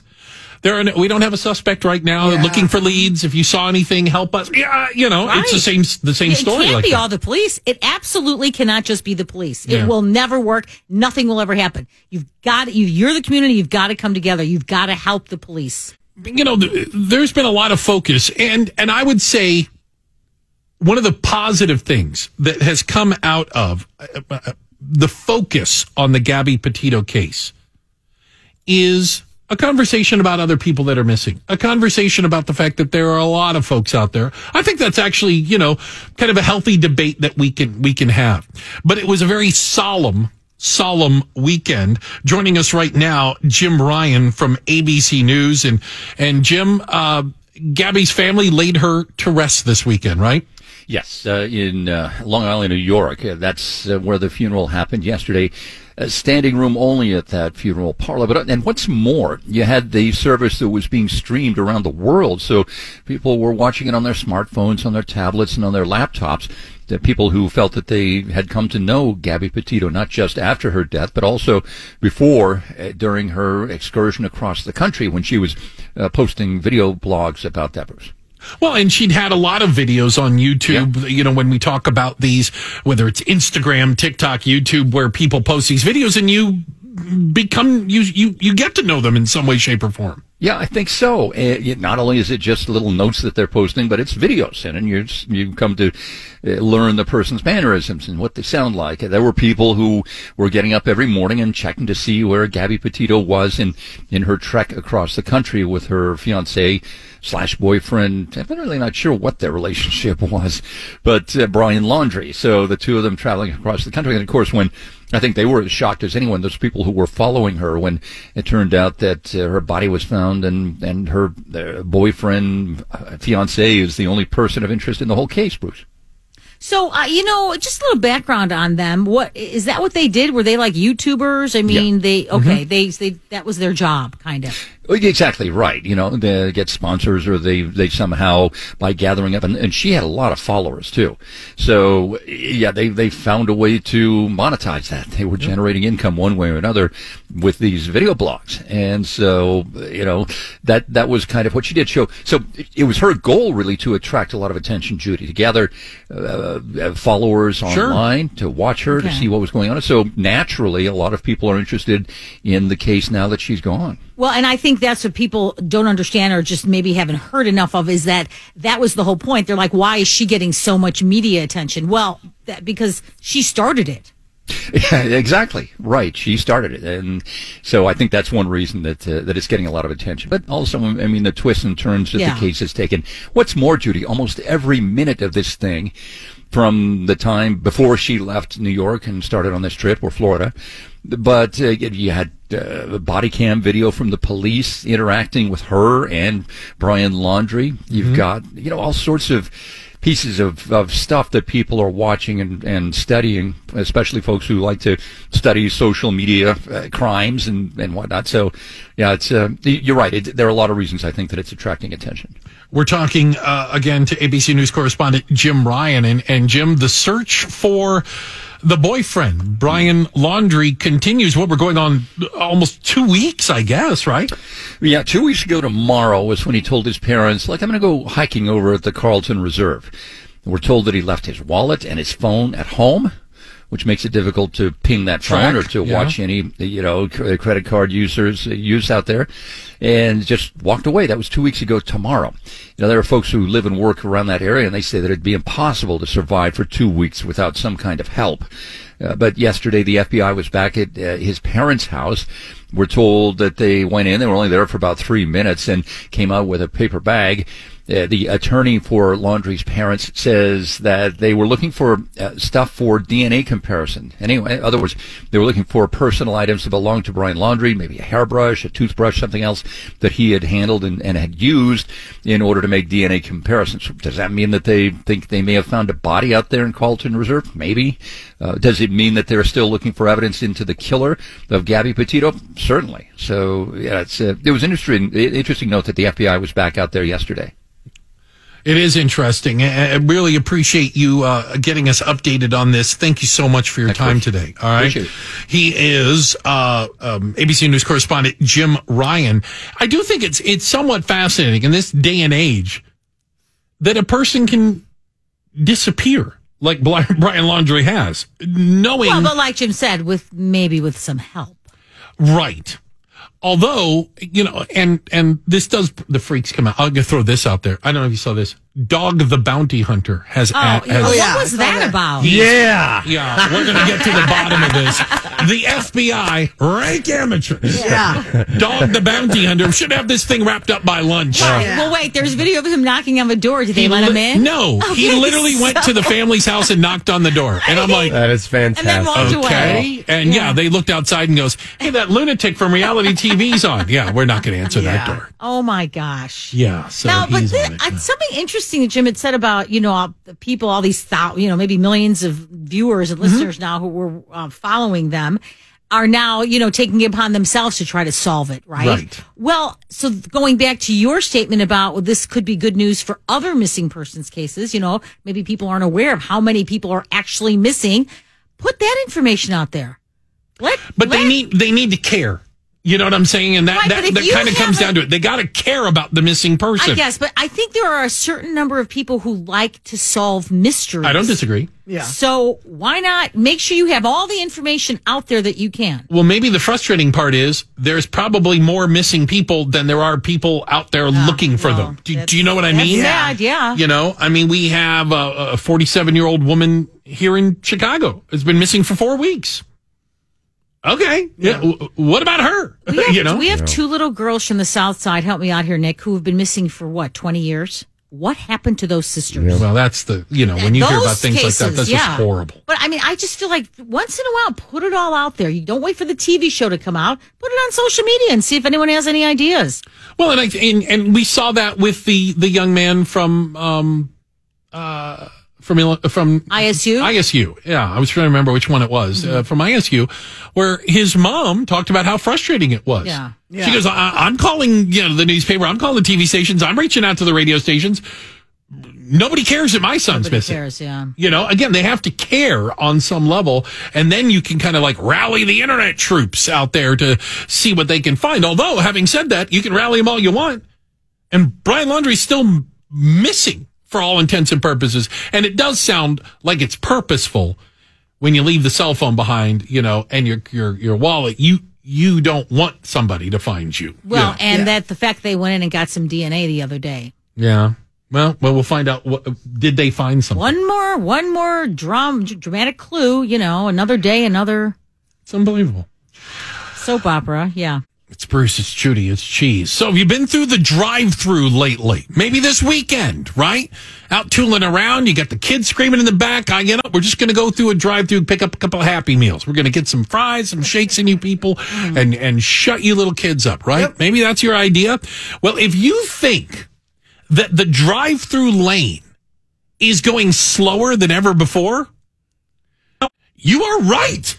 There are people that time this. That's right. There's actually a group out there that researches it and they go out and figure how long the average time spent in the drive through lane is. And guess what? You're right. 2021, more people are stuck sitting in the drive through. I've noticed it to the point that it strikes me there's always more cars in the drive through lane. Yeah. Oh, it's always. And like there, I don't know what the tipping point is for me. I must run some sort of math through my head. That I see a certain number of cars, I'm like, screw it, I'm going in. Right? Yeah. I'm, that's it. There's no way. And then my goal is, it's like a game to me. I remember the last car, Yeah. and I got to beat the last car out, and then I'll know whether or not I won. Yeah. Because it's about winning. That's what's really important. Not about eating. Now, food's No. food. It's just, yeah, I gotta, I gotta be able to beat that car Well, and and know that I gotta made the right choice. Yeah. It's got to be the it's the shortage, right? The worker shortage. It's. I mean, not Yes. only do you wait yes, because long. you go inside, you go inside, and you think you're because I've done this recently, Bruce. You did it. and I I'm ignored at the counter. They're more obsessed with taking care of the drive-through people. So you know, I count like five cars go by from the inside before Uh-oh. somebody finally waits on me. That's horrible. Maybe it's just me though. It might just be you, dude. Yeah, you might. Who's the shirtless guy with the overalls on? I don't know. I'm not talking. I'm not, I'm not serving them. You serve them. Now they are saying that, that they're also that, that for a lot of these businesses, fast food you think about with a drive-through lane. Yeah. Uh, we're not talking about the drive-through liquor places you guys all go to, so but the drive-through uh, uh, fast food places that many of them were closed. The, the the the dining room part was so everybody kind of transitioned, and that you know what the indoor dining hasn't come back. So you're right; they really started focusing more on that, but that means more people going through the drive-through. And if you think they screw you in the drive-through, they Don't do. even get me started. They do. Uh, they call it accuracy. Uh, the accuracy of your order declined over the year, meaning you probably, they might have screwed it up. Uh, they said order accuracy dropped to 85%. Uh, last year it was 87%. They screw up my order every, no matter where I go. But you're probably one that gives one of those really complicated orders. oh yeah, Yeah. I'll take the. They'll I'll take the number four. Yeah. Oh, so you screwed up there. Am I really? No. I mean, it's just appalling. So now I don't leave that window, and I don't go that much, but I don't leave the window until I rifle through the bag and make sure everything is in there. I think technology is the solution to this. I, you know, I realize Yeah. it's going to mean less Give me burger flippers in the world, but uh, you know, when I uh, they have uh, the kiosk at uh, at O'Hare at the airport where you can um just beep, beep, beep, a touch screen Yeah. and you make your order. They have those in a lot of them. now. And it's exactly what you want, and it's exactly how you want it, and you can even add notes to it, you know, or whatever it might be. And like it's hard to screw that up in the sense of it's printed right in front of you. And I've never had a problem with that where I say, I don't want the onions. You know, what do you want to do? Delete onions. Okay. And I've never gotten onions. So it works from that standpoint. I do the app. So since I hate waiting so much, there are certain, pl- like Chick fil A. Oh, Who, so you're way- the, one of the guys who, because I've seen people pull up, go right past the little Yeah. ordering thing, pull right up to the thing, boop, boop, gone. And I'm like, who I are order ahead. people? Yeah. order ahead. And you can do it at, at, at- and you can walk into the, the Chick fil A here, right over here on, on, on Michigan Ave. And so I can sit right here. I can order my chicken nuggets. Duh. Yeah. I mean, uh, come on. We know what I'm going to have. The usual. And by the time I walk in there, the bag is sitting right there. I'm good. Yeah, I'll take it. Whoop, walk right out. That's the way to do it. There's Yeah. a Chick fil A on Michigan Avenue. Right here. Literally right across the street. Huh. You know what I noticed at Costco? They started doing the kiosk thing. I've seen that. And remember how you I did it always used time. to go to, to Costco to get a slice of pizza after you finish shopping, and the line is crazy long? Mm-hmm. No lines anymore at Costco because everybody goes to the kiosk, order up, then you just stand around and wait. Cost somebody a job, right? Oh, yeah. I mean, uh, th- that's the reality of this. And and here's the big tipping point that's going on that I don't think again we fully understand how it's going to shake out, which is as McDonald's, Costco, whoever are adding more technology to make up for a lack of workers, inability to hire, whatever. It's not going to go the other direction. Do, do you know what I mean? I mean, I can't imagine, you know, They're gonna go, "Oh, you know McDonald's what? go, This- hey, rip yeah. out all the computers and start Yeah, it's hiring not people. working out. Like No. I don't, I don't see them doing that. And, and that the technology goes that direction. The, the jobs that evaporate, evaporate for good. Yeah. I'm just worried that what's happening now with just you know always getting the, uh, getting it wrong at the drive-through, not having you know service. That the service, the lacking service, is gonna just be part of what we we now have to live with. We just have to accept A- bad accept it, service. and we and we will. We eventually will. I already, I'm already like, "Ah, well, what can you do? You know, at first I was, I just it was so upsetting, and now well, it's everywhere. you need to lower your standards. The uh, uh, I, I can't. They're up here. You They- know what? can't move. Aim low, you can't fall off the floor. Yeah. You know, I just I- nothing. If you start with that as your premise, you can't be surprised. You can't be shocked by it. Just be happy that you got some form of food in a bag. There was Well, some form and of food. e- I mean, the worst part, Never ordered that before. Looks good. I'll try it. the bigger kick in the backside is not only is the service bad, and that'll cost you more. I mean, so we're paying more, Oh, yeah. A lot more in some cases. Yeah. Well, food prices are up uh, Yeah. everywhere with dar- darn near everything. But you know, I'm talking about places where you know it's part of the service is part of what you're paying for, and it's just not there.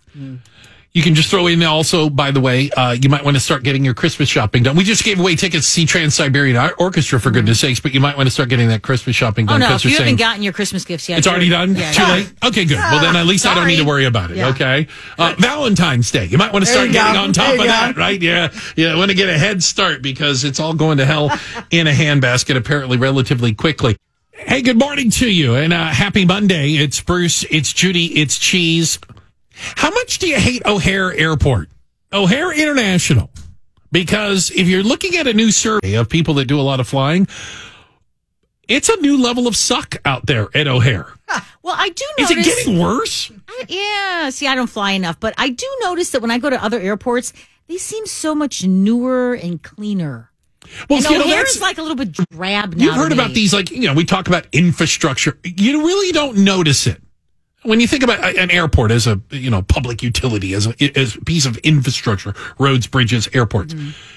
until you fly around the world Yeah. and you go to some of these newer airports and you're like, a whole new Yeah. world. Like this is amazing. it's like Disneyland, but there's planes and you know, and then you you you you go to some of the airports Yeah. around now, here. Now I think going to O'Hare Uh, when you're coming in and you've got the big uh, welcome to O'Hare Airport and it's all the flowers. I mean, I think it looks beautiful. Yeah. The the infrastructure is great.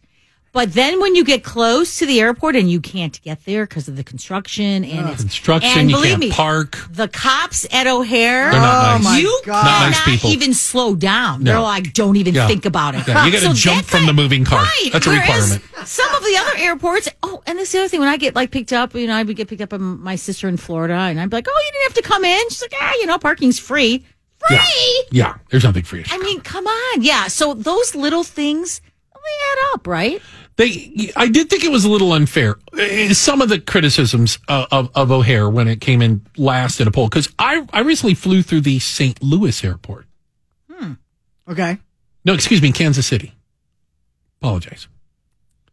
It doesn't have restaurants. Nothing. Wow. I'm in the terminal. I said, so do you guys got anything to eat around here? Uh, we used to have a restaurant that closed. you know, you can go down the street. I go, I got to leave the airport?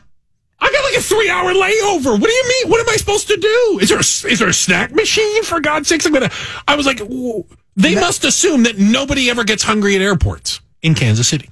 Go figure. I, I was like, this looks like a good place for a barbecue joint. If I was a, It would you know. Yeah. you would think. I By the way, that's I've a good ever idea. been to an airport that Didn't have have food. Yeah. I did have to go two terminals over. I had to get on a bus.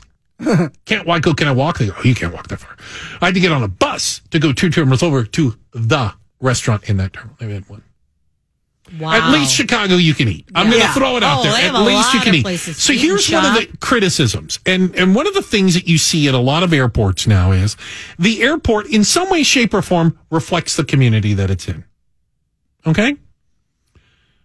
Um, Phoenix, when I fly in and out, Sky Harbor Airport, they don't have chain restaurants. They have local restaurants. Hmm. So they don't have generic chain restaurants. They literally have local restaurants with some connection to the community, and they are the food providers in there, I like that. which is kind of, you know, so you can eat something that would be really local. It would be like going to O'Hare and they have a Portillo's and they have, you know, they, Yeah. they, you Yeah. know, they have local stuff as opposed to McDonald's or Wendy's My or only whatever. problem with that is I you don't know if it's good. It's like, well, what should I order? What do you, you know, there's some restaurant I don't know. I don't know what they have, and I don't know if it's good, or I don't know what people order. At least when it's kind of a chain, you know, it'll be, it'll. You Well, know there's what just no pleasing like you. Anyway. You. So you want the generic food now. I'm not saying I wouldn't try it. I just, I don't know if I like the concept. Um, Maybe a little bit of both. There's also a lot of shopping. A lot of Oh, airports these days are basically malls that airplanes come in and out Yep. of, right? Yep, that is so true. And there's, I mean, full blown stores that you would you would see, and you can wander. Seattle is that way. Seattle's got a bunch of cool little stores and shops, and you can just go wandering around and go shopping, and then oh, it's time to get on the plane. You know, and off now, you see, go. I would like local boutiques in the airport. that could be an example. That would be fun Yeah. You you go somewhere and because how many times do you, you know, you're at the airport and you're like, ah, should have got the kids a t-shirt. but if they were more Never once. local boutique, oh, okay. Well, it's funny. I I don't buy presents. I get, I always get them t-shirts no matter where I am. And T-shirts then- at the airport. Eh, well, I try not to. I Oh, try okay. to buy them at little shops, but it would be nice if they had some of those little cool shops at the airport. So I used to get present. My dad would travel a lot, and you know, of course, when he ran in the house, what did you get me? Yeah. I, I now look back on it, going, that must have been annoying, um, Just a just a little bit. But uh, I I did get he uh, uh, give me Hot Wheels cars, and and it didn't matter to me what city he was coming from. I just wanted Hot Wheels cars. Do you know what I'm saying? So I was convinced that Dad just had bought like eight of them, and then every time he came back from a trip, he just goes, here, here's your damn Hot Wheels car. Uh, but I was at the airport in Washington D.C. And back when you could go, you know, obviously you could go to the gate, you know, little kid and meet dad. Dad comes off, gives me a Hot Wheels car. Outstanding. We go down to baggage claim. You know, if you got the conveyor belt running around, I'm playing with my Hot Wheel car. You know what I'm saying? Like making the wheels Oh, roll yeah. and I'm, I'm on the conveyor belt, like woohoo, woo. Lose grip of it. It goes through the little thing into where the bags are. I rode the conveyor belt in after my Hot Wheels car. Yeah, we almost got kicked out of an airport. Yeah, I'll bet. Almost got kicked out of an airport. far It's- did you make it? It's by the way, it's like Disneyland on the other side of that. It's amazing. Uh, yeah, there's guys and trucks and they're throwing things. I got my Hot Wheels car. Don't get me wrong, but they wouldn't let me ride the thing just back in and come out where the luggage comes out the other side. They made me go walk through it. Oh. Yeah. Where are your parents? Where are your parents? They're right over there. That's them. They made me do it. First, they were like, "Let me see that Hot Wheels car." It's a pretty cool Hot Wheels car. Awesome. It had to be. So yeah, I rode the conveyor belt through the. Bragger. But um, something that I think is coming. We've talked about the vaccine passport to get on an airplane. Maybe something that is worse for some of you is if you get on the airline's you're a jackhole list. And The- seriously, that's what it should be called. the airlines have a list of people, not, not not people. This isn't like the terrorist no fly list, you know, or or you you committed a felony on a plane and they won't let you on a plane. The FAA won't let you on a plane. No, no, this is the individual airlines who they don't always call the cops. They don't always get the feds involved. Sometimes they just kick people off planes or deny them boarding for a variety of reasons. Lately, it's all a lot of it's mask related, as we've seen, but. I did not know that the airlines don't share their lists. They each have their own list of like bad behaving passengers.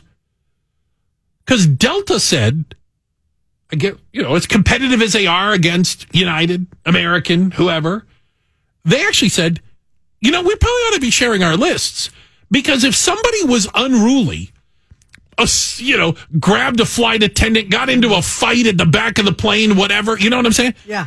On an American flight, maybe they don't want to make United. Maybe they go, you know, this is something where you have forfeited your right to be an airline passenger because you're just, you don't handle it well. Well, so last week the FAA said it had received 4,385 reports of unruly passenger No. incidents. In one week? So let's just say, I think it's year to date. yeah, oh, okay. 2,000. There's let's just And they would normally get a couple hundred. yeah, maybe Yeah. in a year.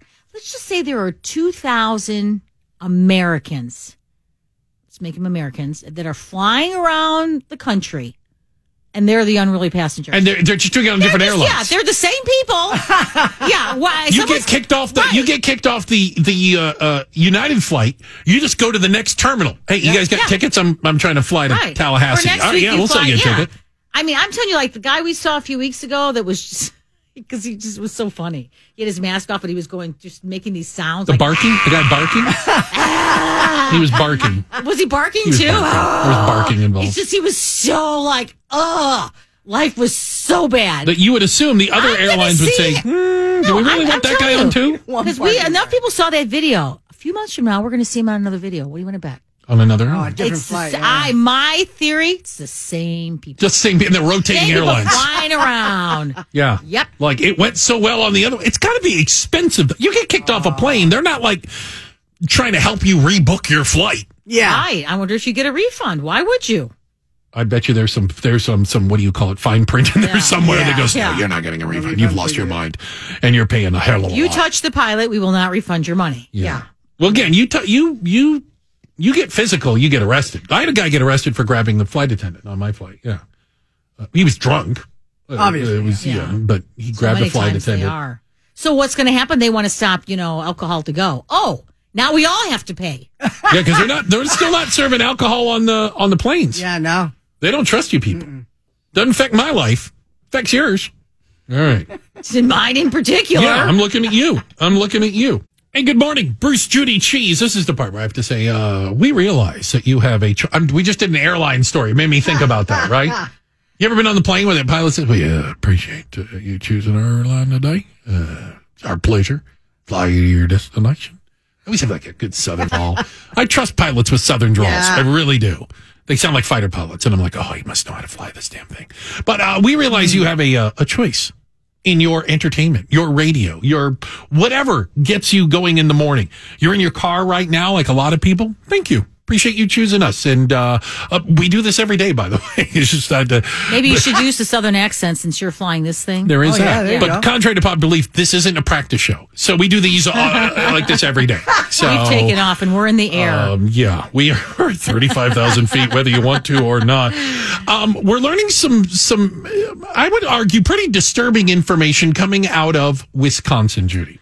Um, so yes, apparently there are now more children in Wisconsin with COVID than there are adults with COVID. Yeah, under 18 has more cases than any other of the age groups out there and more than adults. And I got to believe like, like the only variable, help me out with this. The only variable is school, right? It's the only thing that changed from one year ago today. Right. Why are kids suddenly now we're seeing numbers? Now, let's be well, honest. and no numbers are- vaccine, of course, right? Because now most adults are. Well, But not there was no most, vaccine a year ago either. Well, oh, well, that's true. There was Yeah. no vaccine a year ago. Right. not, the the only like- variable is school. It it has to be. Right. Uh, Pair up school with not being vaccinated. And because then you got to think, are they getting it from, they've got to be getting it from adults, right? I haven't the foggiest idea. I don't know either. I just, I don't know why I just assume that because where else would they get it? And now overall, it's about, kids account for about 26% of all the cases of COVID in the country. I mean, the numbers are still low. Let's. I mean, in a, in a, in a But good they're way. growing. That's the problem. They're, They're going the wrong direction. I guess you would say, direction, um, because you know, I still don't understand here. What are they? What do they call it? Metrics, numbers, whatever it is. When do we get? To, I, here's what I want to know. When do we get to take the mask off? Yeah. I'm so done with the mask. I'm already. I was over it before, Yeah. and I'm just sick of it. It, it's it is it's kind of I was saying I was at a uh, bar, a neighborhood bar yesterday watching the Bears game. I walked in without a mask and I never, you know, I never put one on. It's because we're in a bar, we're drinking, so it's it's so loosey goosey anyway. I don't even know that it's making a difference at this point. I tr- I'm a firm mask believer. I do believe it was making a difference when it sh- it needed to, but at this point, I I don't know that I'll still wear it out when I'm out in a big, you know, in a supermarket or a store, but I just don't know that it's making that much of a difference anymore. I, I wear it where I'm told to. I, I, you know, Mm-hmm. Yeah, private have a- I don't have private businesses. You know, I, again, I go into the Target. That's their rule. If I Mm-hmm. don't want to shop at Target, I don't. You know, I, then don't. I don't have to. But you know? I, I'm at the point where I'm now. I get out of my car. I'm halfway to the Home Depot. I'm like, ah, go back to my car and get my. don't worry. and There's I no need- employees at Home Depot. You're never going to run into an employee and tell you to put your mask on. Yeah, on. no one will ever tell me no that's chance. hilarious. No chance that somebody in an orange and I just go through the self checkout, so yeah, I don't even see a person. Yeah. But my point being, I'm the ma- you know, I was the mask wearer, and I still am, but I, I don't want to wear it so much so that I'm not even taking it out of my, you know, I'm not even putting it on. I'm forgetting. And and and listen, I'm not one to deny science, and that's not what I'm trying to do. And I I do realize there are benefits in general to masks. I just don't think it's a benefit to me. you know, I mean, I just look at it like, this, go, how is this going to make my life any better? And I can't even be able to come up with any sort of a rationale for that. I'm being serious. Yeah. Because that's I listen. You if you're all about the rest of the global world, good for you. I'm about me. I, I run everything through the how does this impact me filter. And by the Well- way, I'm just honest that I admit that I'm like this. Everybody else is like that, but like, I really care more about the common man. No, you don't. You care about you. You come in first, second, and third, and you maybe get around other people around fourth, if that. Yeah. I, I'm all about me at, at this point too, but I understand that the community has to be, it's involved because, right, we're not going to ever get back to that until everyone does the right thing and all the cases go down. Because it's that's all never metric. going to happen. Well, I- I just live in a real world. I, I mean, I feel like we're at that point. Like, I, you're right. There's, I think I read 70 million Americans that haven't been vaccinated. Right. Something so like they're, they're not, they're not going to get 330 vaccinated. 30 yeah. million, whatever it They're not going to get vaccinated. They're, that's it. That's the, the number we're What's at. the number? So if we can live with that number, I'm Yeah. good. Let's let's move on. Move on. Move on. Now, Build a bridge and get over it. but now we've got the kids, right? Yeah. Now That- we're going to have the the- vaccine for the kids. Those 70 million, let's say 50 million parents. If they're not vaccinated, they're not going to get their kids vaccinated, right? Probably not. So now are we back to square one? Very well could be. Might be one of the reasons why you think we're going to hell in a handbasket. Judy says she can restore your faith in humanity. Well, world renowned primatologist Dr. Jane Goodall has launched a grassroots movement during United Nations Climate Week to support their ecosystem restoration project called the Trillion Tree Campaign. Hmm. Trillion. Trillion, not million, trillion. Trees for Jane aims to stop deforestation and help replenish the world's dwindling stock of trees and forests through community based protection and programs. So she narrated a film called A Trillion Trees, in which it calls on every person and every business to plant and care for a tree in their backyards, on rooftops, or in communities. They hope that Trees for Jane will galvanize a global audience from students and teachers to activists to corporations and governments to support the UN's goal of uh, planting those one trillion trees by the year 2030. We can do it. While Goodall encourages all viewers to plant a tree, the film also reinforces the importance of protecting and restoring existing trees. So for more information, you can check out treesforjane.org. Dr. Jane Goodall. Go plant a tree today, Sure, Bruce. that's outstanding. Hey, appreciate you spending time with us today. Uh, it takes a village. Uh, either that or I'm just spreading the blame around. One of the two. uh, MG and the posse over there in Mission Control. Thank you very much for all the work they do over there. They press the buttons and make things happen. Our info producer, Miranda. She's on the other side of the double pane bulletproof glass. If you called in today, you were talking to Miranda. Yeah, you did. All right. Be nice to her, for goodness sake. She's nice to you. Uh, DJ Cheese working the ones and twos. Thank you, sir. And Nick Gale, he's back. It's good to have you back, Nick. Uh, Thank you, sir. Yeah, yeah, I know it was some family things. Our, our thoughts were with you, and uh, but it's wonderful to have you back in the chair.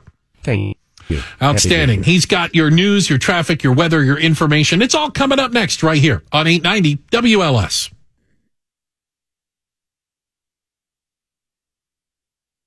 It's the Bruce St. James Show right here on 890 WLS.